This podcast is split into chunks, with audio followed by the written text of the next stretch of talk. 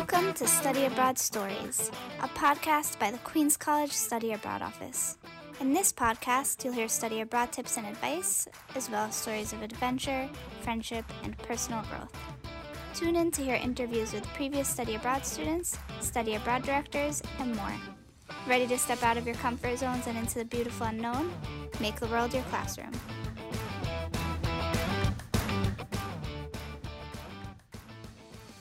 I'm interviewing a recent Queens College graduate about her experience abroad. So, Taylor, could you introduce yourself? Tell us your name, major, and where you studied. Hi, my name is Taylor. My major was Family and Consumer Sciences with a concentration in fashion, and I studied abroad in London at Regent's University. So, why did you choose to study abroad? What made you want to study abroad? Well, studying abroad for me was at the top of my college bucket list. Like, I really wanted to attend school in another country and experience a different teaching style and just like living amongst people who just were different from me, a different culture, you know? Mm. And why England? Why not a different country? Well, honestly, I took the easy way out because I wanted to, yes, experience a different culture, but I also didn't want to have an extreme language barrier for my first time going away from so far away from home. Mm. So I thought London, England would be like the perfect place for me to start. Mm. And so we have two exchange programs in England, one in Chichester and one in London. Why did you choose London over Chichester? Well, I know London is like a huge city. Um, it's a really diverse city, and I wanted to be someplace that was close to living in New York City for me. Mm. So I thought London would be a great place to, you know, go to school and still have like that feel of being not in a city, but have city life still. You know. Yeah, that makes sense. Um, so you went abroad in spring 2019.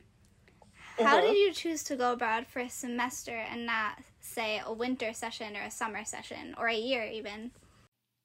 Um, well, I felt like the winter would be too short and I knew that I would I wouldn't be too homesick. So I wanted to study abroad for a longer period of time, but I felt like a year realistically would expensive would expenses would probably be too long for me. Mm. So I felt like the semester would be like a perfect amount of time to get in there, experience everything I wanted to experience, do some traveling, but still be able to, you know, go home and not have it be such a financial burden. Mm. And were you happy with that decision? Definitely, definitely. But I would say hmm. I was thinking about going back. If I could go back, going back for another semester. Mm. So, in hindsight, would you have gone for a year? I think I still would have gone for the semester only because um, I just didn't know what to expect. Um, but if I could have gone back for another semester, I would have. Mm. Yeah. We usually tell our students that they could do a summer program to see if they like the country and the school, and then decide to go for a semester. Like, that's always a possibility. Yeah, that's really good advice. So, our program at Regent's University in London is our most expensive exchange program. And we always tell students that if they want to study there, they have to be financially prepared. Do you have money tips and advice about scholarships and about budgeting? So, um, in terms of scholarships, I would definitely say to do your research before you go. Um, take advantage of anything that the office can offer you. Um, I didn't do as much because I was kind of in a good financial position, but I did find out that the um, the financial aid office could provide me with um, a loan that I wasn't aware of. So that was really helpful for me. But um, I would definitely say to do your research in terms of money and kind of budget out what you can realistically afford for it. Hmm. Did you budget when you were in London and what did that look like? Was it a weekly thing? Was it a monthly thing? Definitely. So, in terms of planning, I, bef- the first week I got there, I actually planned where I wanted to travel, um, like outside of the country, and I kind of allocated funds for that. And then weekly, I budgeted my um, transportation. So um, the London has like the um, tube, the train station. Um, so I budgeted weekly how much I could um, afford to spend on the tube and for food. And that was really, really helpful. So, what were your classes like and your assignments? I know England, obviously, it's an English speaking country, but did you find that their classes were very different than the classes at Queens College? Oh, definitely. There was something about the um, teaching style that was really uh, interesting and it made for a really good learning environment. They kind of, um, first of all, the classes were definitely smaller than I've ever experienced. So my smallest class was six people, including myself. Wow. And my largest class was 20 people. Wow. And yeah, it was really, really great. Um, and the way they did homework, uh, it would be like almost how like um you would have a midterm. So our first assignment wasn't due until like a month into the school, a month into the program, the semester rather. Um, so it was really different from anything I'd ever experienced before. Um, and they kind of did this thing with teaching where they had a lot more exploration and asking questions um, than I was used to.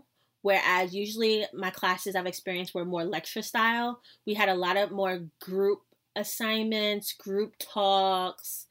Um, I had a political science class where the teacher did a lot of um, these games where he would ask a question and put on slips of paper, and then the group had to come up with kind of like a presentation to give the class. So we were kind of like brainstorming and learning amongst ourselves, and then teaching basically Oh, that's the other cool. classes yeah the other classes what we came up with so that's kind of how the uh, most of the classes were for me where we were doing a lot of like exploring amongst the students Did you have any culture shock in London? um not anything huge but the one i would say was the whole um bag policy when you went to the store Oh, the yes. yeah i was not aware that um you had to bring your own bags to the store and if you didn't have your own bag that you would have to pay You know, it's funny. That was one of my first culture shocks in Paris when I went. yeah. I actually um went to Boots, it's the pharmacy they have there, and it was this awkward moment between me and the guy at the register because he uh rung up all my items and then they were just sitting on the counter and I was looking at him and he was looking at me and I was, you know, waiting for a bag and he was like, "Do you need anything else?" I was like, "Do you have a bag?" And he's like, "Oh, you're you're American." He was like, "Oh, you know, um so we don't actually have any bags." He said, "But most places you go to, you will have to bring your own bag unless you want to pay." So he was the first person who explained to me the whole bag policy. It was so funny. That's really funny, actually. Yeah. He's like, "Oh, you're American." yeah, he was like, "What?" yeah. And what was the difference for you between friendships abroad versus friendship at home? Um, I think abroad, um, the most fundamental difference was just having someone uh from another country that I could be friends with right away. Like I think at home you kind of stick to your own groups and the international students would stick to their own groups, but because Regent's especially was an international school, I was able to make friends easier with people from different countries. Um, so like my closest friend, her name was Anna. She was from Milan, so that was really cool. Do you still keep in contact? Yeah, yeah, we're um Instagram friends. Do you have any tips for making friends abroad? Um, I would definitely say utilize the first couple of weeks of your experience being open and just being kind to people and uh, you know, asking people where they're from and kind of sharing with people where you're from. Um, because that's kind of like how we made connections. Like people were so interested in like the fact that I was from New York City, and that kind of like sparked conversation um right away at the beginning of my experience and that's kind of how i made all my friends just like just telling people about myself Wow. Did you make any friends from class? i did i did i made a few friends from my classes and what was cool is that a lot of my classes i had the same people in them so anna she was in three of my classes three out of four of my classes Oh, that's amazing. yeah so we would go to lunch together and it was it was really cool Mm. Now, I know that you went on a lot of trips. You t- took advantage of traveling. Please tell us where you went and what that experience was like. A lot of people don't realize how cheap it is to travel in Europe, so if you want to talk about that as well. Yeah, so like I was saying before, I definitely planned out where I wanted to go as soon as I got to London. And I was fortunate enough to be able to get to all the places I wanted to go. So I went to Scotland, I went to Ireland, Paris, Rome, and Barcelona. And I did uh, Portugal for spring break, which was amazing. Um, it was it was great. So I would definitely say to um, kind of as soon as you get to wherever you want to go, figure out uh, which airlines most people usually use. Uh, so for me, it was um, what's the name of the airline? Ryanair, EasyJet. Yeah, EasyJet. Sorry, it was EasyJet, and um, the prices were so cheap. Like, so it allowed me to be able to go to like Paris back and forth for like eighty pounds which is like 90 like 85 to 90 american dollars so it was amazing. And then i figured out uh, the train system which train system was best to take and that afforded me to be able to oh and definitely i'm sorry definitely figure out if there are student discounts for travel. Thanks for bringing that out because there are a lot more student discounts in europe than here. So what yes. were some student discounts that you got in general when you were in england? Um the main rail transportation you bought a rail card and you got the app on your phone.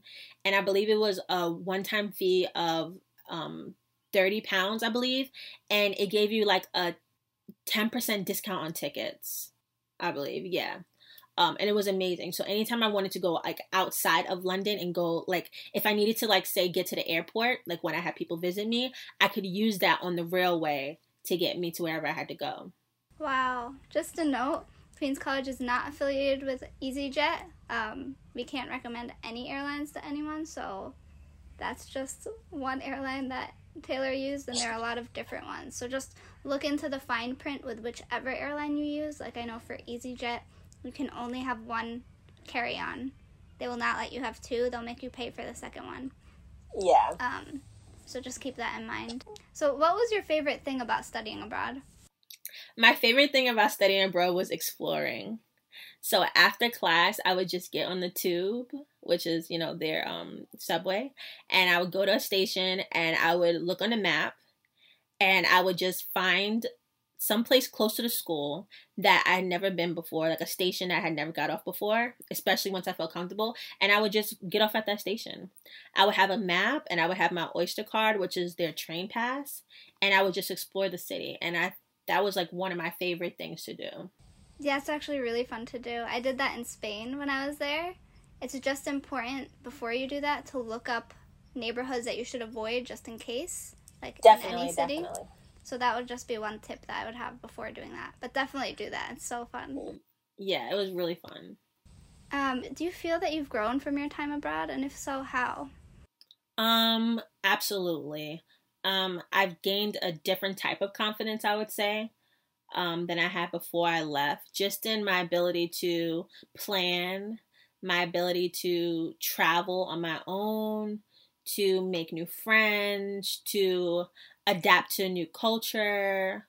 Um, yeah, I think that definitely gave me a new sense of confidence that um, I didn't have before. And what was one hardship that you faced and how did you overcome it? Um, I think the hardest thing that I faced was probably realistically being a little bit older than um some of the other people in the program that I was in. Um, so making friends, and not that to say it wasn't harder, but I was almost like the big sister. And so there were some things I had to say no to or I opted out of, but it didn't make my experience any less great than it was. Like some things I just did on my own, which was really cool. Like I went to markets by myself and I got to explore the city and I, my roommate was actually close in age to me. So that was really, really good. We were a year apart. So they kind of put us together and that was helpful. We had the same kind of personality. So that made it, you know, good. But definitely with the other groups of friends, the girls were a little bit younger than me. So that was different. Mm. How has studying abroad affected your studies or career choice?